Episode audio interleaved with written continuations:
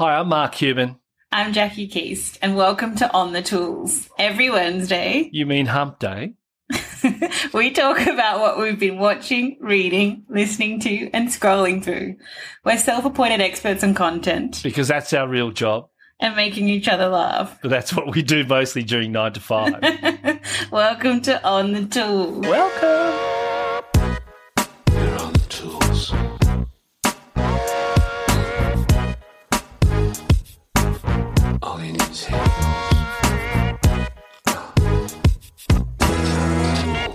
Hey, Jackie Keast, great to see you. Look at you, all all formal and dolled up. Where are you going? To the AACTA Awards. Oh. Gone from a towel to uh, a gown. I can do it all. Get yourself a woman who can do it all. Mardi Gras, you'll be in pumps. You'll be in pumps and a cheerleading outfit. Mm, They have done that before, so I have to think of something else. what are the AACTA awards? If our listeners don't know, Uh, the Australian Academy of Cinema and Television Arts Awards. ooh, look at you. Anyway, I'm going this year myself. oh, are Yeah. you? So I've got a special invite. Well, where's your tuxedo? So, so I've got a few tuxes. Don't you worry about that. They call me Tuxedo Kuban. no one has ever called you that in your life. Uh, so, what am I talking about this week? I hear you ask. Um, I'm going to. I've got two Netflix. Uh, one's a Netflix series documentary. Uh, it's Pepsi. Where's my jet? And Running with the Devil: The Wild World of John McAfee, a feature documentary. And what are you going to be talking us through? I'm going to talk about a book by Helen Garner called House of Grief and a comedian and TikTok star, Laura Ramoso. Oh, okay. Yeah. So, where do I start? Uh, I think if you and Pepsi. I think if you and I produce this series, the title would probably be Pepsi. Where's my jet, bitch? bitch. Um, I've seen this series lingering around on my Netflix carousel for a little while, and to be honest, the title sort of put me off because I kept thinking about the Pepsi Taste Challenge, um, and and don't you know it? That's exactly how the doco started. Um, it's probably one of the funniest, most riveting docos I've watched in a long time. Uh, it centers around a Pepsi promotion launched in the mid 90s. You know, it's kind of a time when advertising had colossally large budgets and uh, much less media fragmentation fragmentation than Every pop star did a Pepsi ad. you know it. So- like Spice Girls, and they even Michael had a song. Jackson, Britney Spears, even Ray Charles, Queen, Beyonce, Jennifer Lopez, David Beckham. He's not a pop star, but he might as well be. He's married to one. Mm. Um, huge budgets, and it's kind of it's just it's a great doco. But this doco focuses particularly on a promotion PepsiCo aired in the mid '90s, series of commercials aimed at promoting Pepsi products via an assorted point system, associated point system, sorry. Um, so every time you purchase a Pepsi product, you could collect points that could be redeemed to claim prizes such as t-shirts, sunglasses, hoodies, leather jackets, you know, you get the picture. But one commercial showed that for 7 million points, the prize was, now get this, a Harrier jump jet, right? what? Yeah, yeah, military uh, vertical takeoff jet, a Harrier. I think it's a Why do they have one of those just sitting around? I think it's an? AV8 Harrier 2 jet, right? So its value at the time was estimated at like $23 million. This is the mid 90s. Uh, and while they state that the commercial was tongue in cheek, it lacked any disclaimers, right, indicating that it was a joke. So enter John Leonard. He's a 21 year old business student who became obsessed with the Harrier fighter.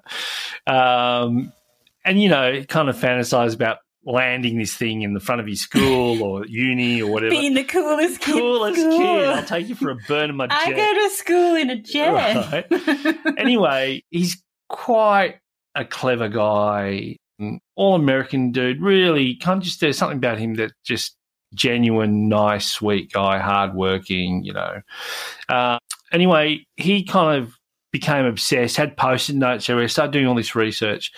and discovered that it was possible to purchase Pepsi points for 10 cents each and calculated that 7 million points would cost $700,000 US, Oh my god. right? So beyond that, the rules, the Pepsi rules for this promotion stated you only required a minimum of 15 Pepsi points worth of physical tags from Pepsi products.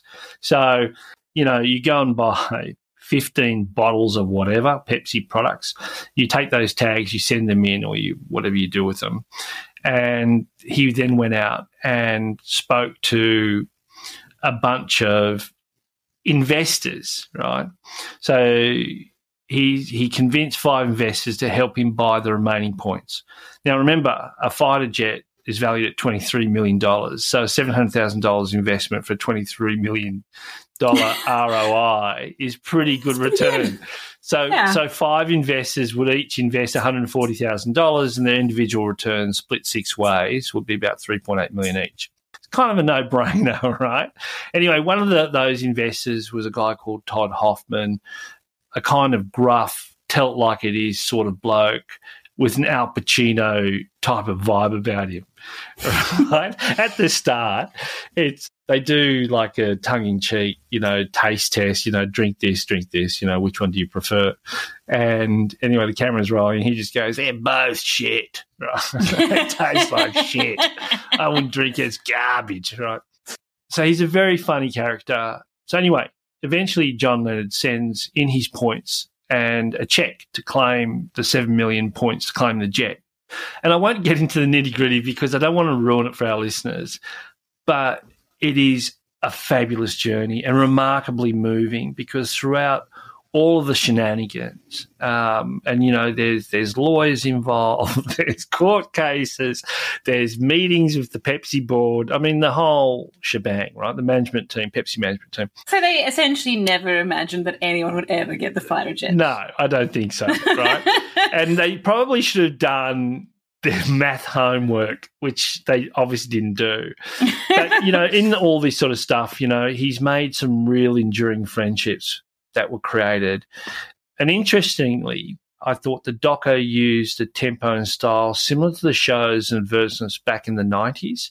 So it kind of oh, so they kind of has the feel. yeah, yeah, it kind of has that retros feel. It's kind of f- feels like fun, and they kind of Pepsi Max. they use all these kind of graphics. It was just fantastic, and you can imagine senior management at PepsiCo. You know, I'm sure there were a lot of what the fuck meetings, right? it's just, it was just, it's one of those, and you know, normally when I'm watching something like this, you know, I'll have the some device going, but I was completely focused on this. You're Um, not paying attention. no, but of course, this whole. Documentary kind of opens up debate about contract law and whether promotions are legitimate. You know, probably even more so these days with all the offers and competitions on social media. Uh, as a youngster, I was obsessed with Marvel comic comics, and uh, my neighbour and I would liaise with each other in relation to who would buy what comic to avoid duplicating purchases, and we sort of started our own private comic library between us. And I remember that we were, I don't know, maybe 10. And there was an advertisement in the back of the comic for real x ray glasses. or that we could make money buying, like selling this kind of weird newspaper called Grits. And I remember he and I calling the number because back then you couldn't dial directly, you had to be connected by an operator. And uh, we kind of gave the number, and it was this organization or this thing was located in Connecticut, USA. Oh my god, how much would have that It cost? cost a bomb. anyway, but we, we didn't know how to pronounce Connecticut. And I remember we called it Kentucket, right? and suffice to say, the operator didn't connect us, though, uh, through and ultimately saved us from a good walloping, I think. But, you know, also, like, you know, that's completely false advertising. There's no such thing as x ray glasses. Right? I can see women's clothing. All that rubbish, right? Anyway, it is. I'll watch it again because it is so funny and warm and ridiculous. And, you know, it's kind of interesting in the sense of how a big multinational like PepsiCo could get things so wrong. Um, Yeah, fascinating documentary and and left you feeling really good. It was very uplifting. Um, That's good. really worth watching. So don't let the title kind of put you off. It's definitely not about the taste test. I never see Pepsi anymore. I love Pepsi. I actually prefer Pepsi. Do you? Yeah. I don't know. Yeah. I don't know if I love Pepsi more than Coke. No, Is it it's different. like, nah. Yeah, it does taste. I think it tastes good. Yeah, no, Pepsi. I'm a Pepsi man through and through. what do you got? Uh, so I have got the book House of Grief by Helen Garner. Most Australians probably remember this, but on Father's Day in 2005 in regional Victoria, Robert Farquharson drove off the Princes Highway and he crashed his car into a dam. His three sons, who were in the car with him, drowned. He escaped. A, year before, his wife had left him for another man. She kept their house. She kept his favourite car, and he only saw the kids on the weekends. In the tabloids, he became known as the Father's Day Killer. And the subsequent court case raised the question was this really tragic accident, or was it a deliberate, premeditated, premeditated murder? Like some horribly unimaginable way to get back at his ex. But that happened with that other woman too, right? Remember what was her name? They were watching a cricket match, and the father. Was it the one where he drove off the jetty? No, no, he stabbed his son on the. Oh yes, Remember? Um, yeah. And she went. She was a big advocate for like a whole bunch of stuff, and sort of went. Yes. Oh, that's oh. Bat- What's her name? name? Rosie Batty. Yeah. Her name. Yeah. I went to just that was just gut wrenching that whole story. Yeah. So, so Helen Garner wrote a book about the, the case around this. So she followed the case for seven years through the original trial, the appeal, and then the retrial. I read this book in like two days. It just consumed me. Like Helen Garner, she's just a, an incredible writer. So if you're a foreign listener, you're not familiar with her, she's one of Australia's leading nonfiction novel uh, writers and, and a novelist as well. This isn't her first book from Inside a Court. She's also written a book called Joe Cinque's Consolation, which I've also read, which follows another murder trial, one where a woman is accused of murdering her boyfriend after drugging him with Rohypnol and then injecting him with a lethal, lethal dose of heroin. Uh, but Robert's argument is that he suffered coughing fit at the wheel, which made him black out. And that's why he crashed a car. So his argument in court was that it wasn't a murder, but it was a tragedy. Yet when he came out of the water, his request to the first car that passed him by was not to get the emergency services, not for them to help him swim back into the dam to get his children out, which seems natural to expect. Instead, it was for those men to take him to his ex wife to let her know. So was he just in shock, or did he just want to kind of deliver her the news in some sort of incredibly twisted way? So Garner, she's a really insightful writer. So she raises the point, like, actually, we, we want Robert to be innocent because even if we can't rationally believe he is, because the alternative is so incomprehensible. Like you can't accept that someone would ever seek to ch- kill their children. She or like she hears was he charged lawyer- with murder? Yes, He was. Yeah. Yes, yeah. But she like here's a lawyer walking past the court. I've got two reactions to this. He can't possibly have done it, but there's no other explanation. So I guess yeah, what is wonderful about Garner's writing, in addition to being very wry and clever and, and compassionate, it's really immersive. So we feel like we're in the court with, and whereas maybe another writer may have taken traditional kind of journalistic facts of the case approach to the book. Not that Garner isn't being factual, but it's more her own reading of the trial and she inserts herself into it. And so it's kind of a human reading. She's trying not to just logically understand what happened, but emotionally understand it as well. And she includes people, like observations from people she talks to about the case, even when she's going to buy her groceries and stuff like that. Their feelings about it, her honest reactions to the evidence, her doubts, her sense of the people involved. And she, like, we, the defense, some points goes, seems to go in depth about like really minute detail, like about the curve of the road, the tire angles, the steering inputs. And like she's describing this and about how she's so bored. And so is much of the room. Like the journalist next to her is doing a crossword. And like that's so jarring, that kind of thing to imagine. It's a court case about children that have died. There's a people, it's Like that's like she observes that the defense is probably actually maybe in trying to intentionally bore the jury, like to make them feel so stupid to or like I guess the like they can't understand what is going on. Yeah. So like to be overwhelm them so they feel like, okay, well I'll just accept what you're saying because I can't understand like it can't really get it's so technical I can't really get it. And it's full of these kind of sorts of observations. So it's this balancing of sort of human emotion and what drives people against this logic of the court of law, which makes it really consuming. Like I really couldn't put it down. Yeah, I really recommend it. Wow. Was it very dark? Well, yeah, but I think the way she writes it, it's super emotional. But I, Was it more a kind of clinical approach? No, it's not. I don't think it is at all. Like she's trying to understand the emotions of the everyone involved in it, and it's almost like the guy that he was so ordinary. He's just like a seemed like a normal kind of person, which makes it all the more Horrific. yeah, yeah. So it's not it's not like he isn't like us because he kind of is. He's just like this. Like his father-in-law, I think, describes him as being like a bit of a sook, like a, just is like kind of a pathetic man, but he's not this. Yeah, like heartless kind of. I don't know. Well, it's just in, it's, it's really interesting. Wow. Okay. What was that called again? A House of Grief. House of Grief.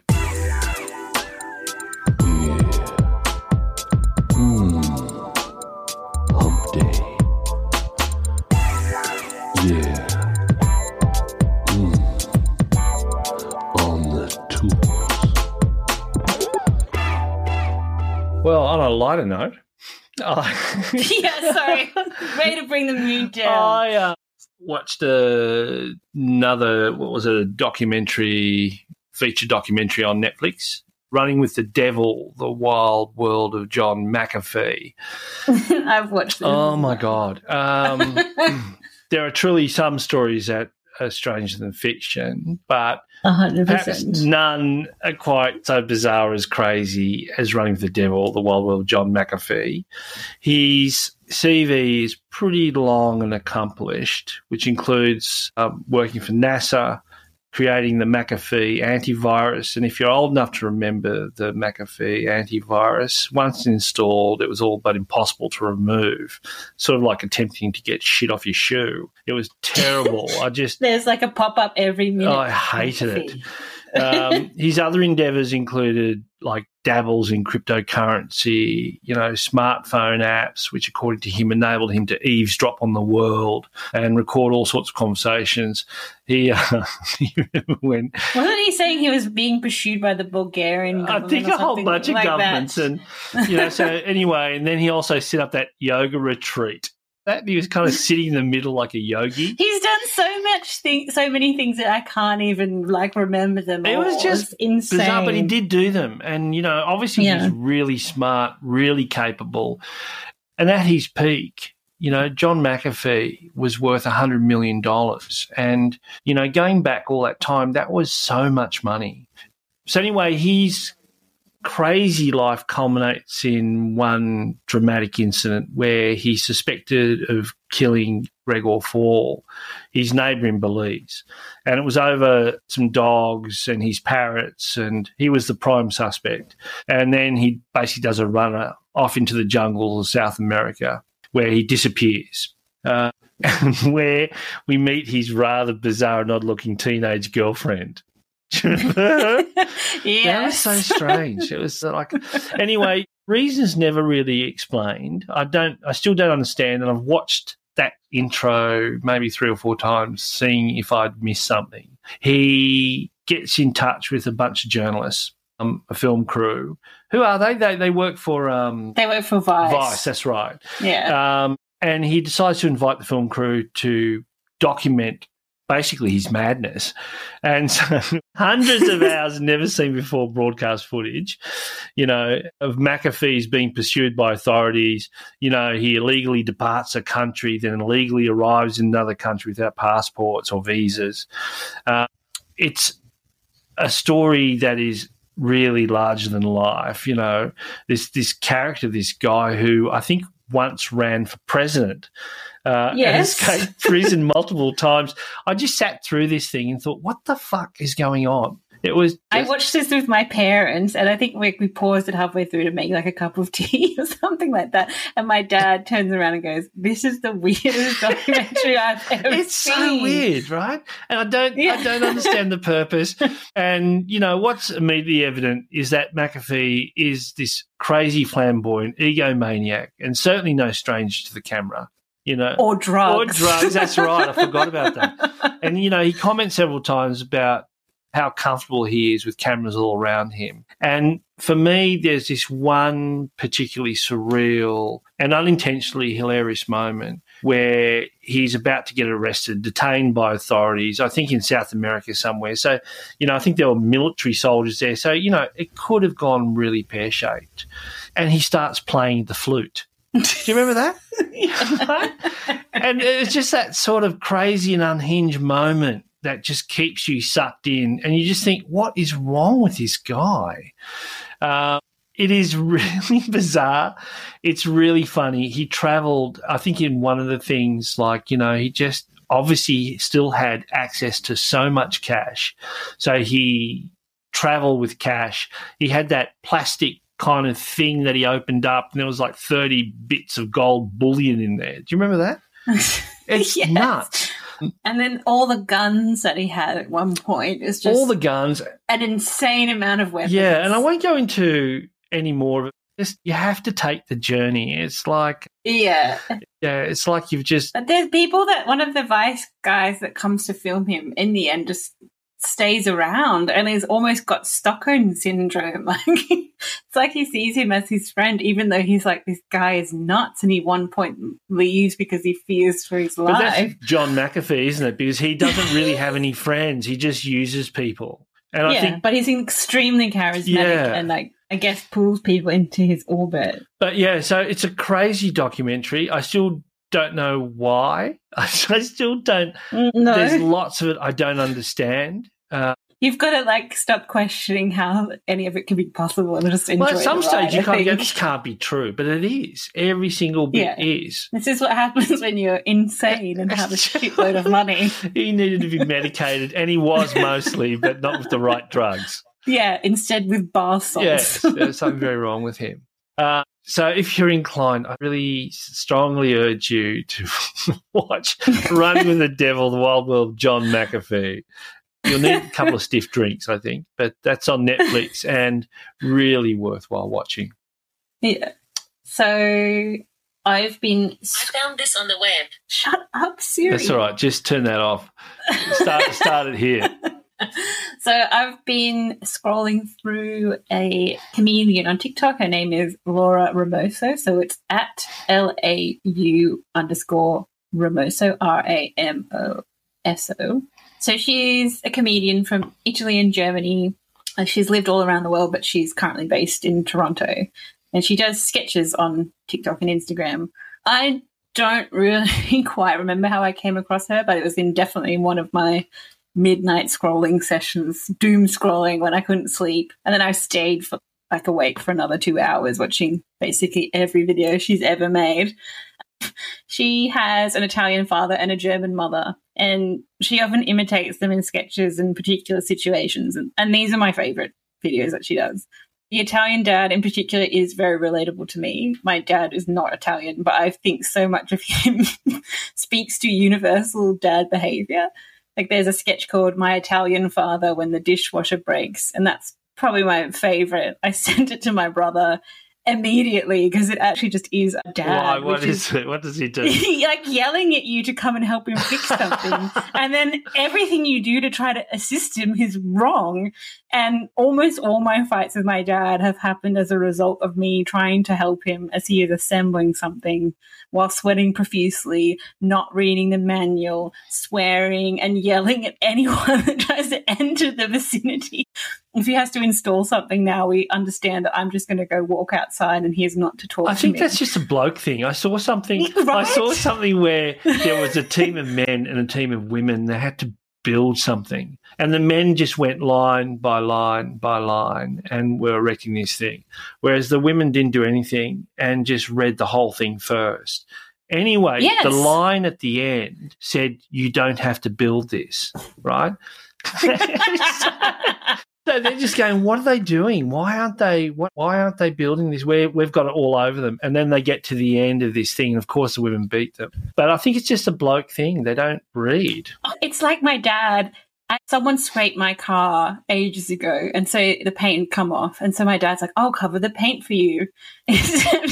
So he went and bought new paint and was instead of reading the instructions, he just sprayed it on the car, and it wasn't mixed properly. Like the seal, I don't know what he did, but it looked it looked worse than when he began, and you could not fix it. so it was like this big cellulite blob of paint on my car for years until the car got Was that the Suzuki? later. Yeah. and thanks, Dad. It looks terrible. Poor Chris. so the top comment on the TikTok under this dishwasher video is I've always said anyone who thinks men are less emotional has never held a flashlight for their dad. This is it 100%. There's also my Italian father when his team is playing, which sees her dad going to pace the room for half an hour ahead of the match, and then he's unable to get the program to work on his computer so he can watch it. So he starts yelling at his daughter to help him. Again, very relatable to me. And he's typing with one finger, which is actually how my dad types. And then he's just screaming in despair as his team loses. And, and then when they score a goal, he's euphoric. And this again is actually my dad, who, if you like, cannot comprehend the screaming that is coming out of him when his AFL team is playing. And when they win, he calls my brother and he sings the team song down the phone with him at the top of his lungs, which I guess is them bonding, but I find it very strange. There's also my Italian father on a every every road trip.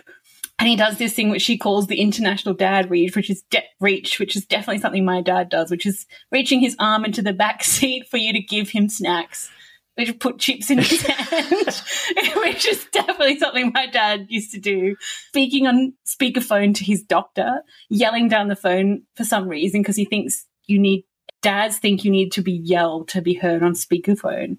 So I grew up in Newcastle and we would often drive to Sydney for various reasons. And there was many trips where my dad was on spoke, speakerphone to his friends or work colleagues for the whole two and a half hour drive where I just have to sit there silently staring out the window, waiting for it to end. Sorry, Dad, I really love you. But that's why they moved away. well, I moved away. But uh, there's also my. I really love the German mother as well. So there's my German mother when she opens my closet. It would be relatable to any woman who has had a nosy mother go through her clothes. Like this is too short. This is eating you up. Where is that one T-shirt I bought you in 2006? Oh, you don't have it anymore. Of course you don't. Everything I buy you, you throw away. Shout out to my own mum, who I showed her my Depop and then she got really offended because she saw that I was selling clothes that she gave me. See, that's your error. That was your mistake. My mum was a terrible snoop. Is that a, is that a female thing? She was horrible. I I showed this to my mum, so I that was my own fault. No, mum used to go through all my stuff, and they were, they were very religious. And one day I thought I'll show you, and I created a fictitious drug order. Right, I was so, and I was so straight as a child, like really, just very straight. And of course, she found this thing and handed it. So after the service, I got called in by the minister, and then like he confronted me with this stupid bit of paper and it was and no matter what I said, I was guilty. Just what was in your drug ridiculous. It was made. I didn't even know what a trip was. I didn't know like, heroin. I think there was even heroin in there. You know, I'm terrified of injections. Right. So it was just ridiculous. And uh, anyway, his mum was convinced that, uh, yeah, good on you, mum. so Laura also like being European, she does a lot of videos about annoying millen- millennial women when they return to the US or Canada from a trip to Europe. So, like the one girl that just got back from Italy, or the one girl who just got back from France. And I guess it's also applicable to Australian women when they return from their Euro- Europe trip, like feigning that they're very cultured and sophisticated. And I go to Europe maybe once or twice a year normally to visit family. So I found this very close to the bone. Am I like this? Oh, yes, that reminds me of when I was in Italy. Last summer. oh yes, that lo- one little cafe that we love. Blah, blah. Uh, like, oh my god. yeah, I think you should stop that immediately. Well, I think that's it. yes, that's it. So I'll I've got to go. Uh, go go put your tux yeah, you can be all we will be all zhushy, on. zhushy. I'll see you at the event. See you. Bye. Bye.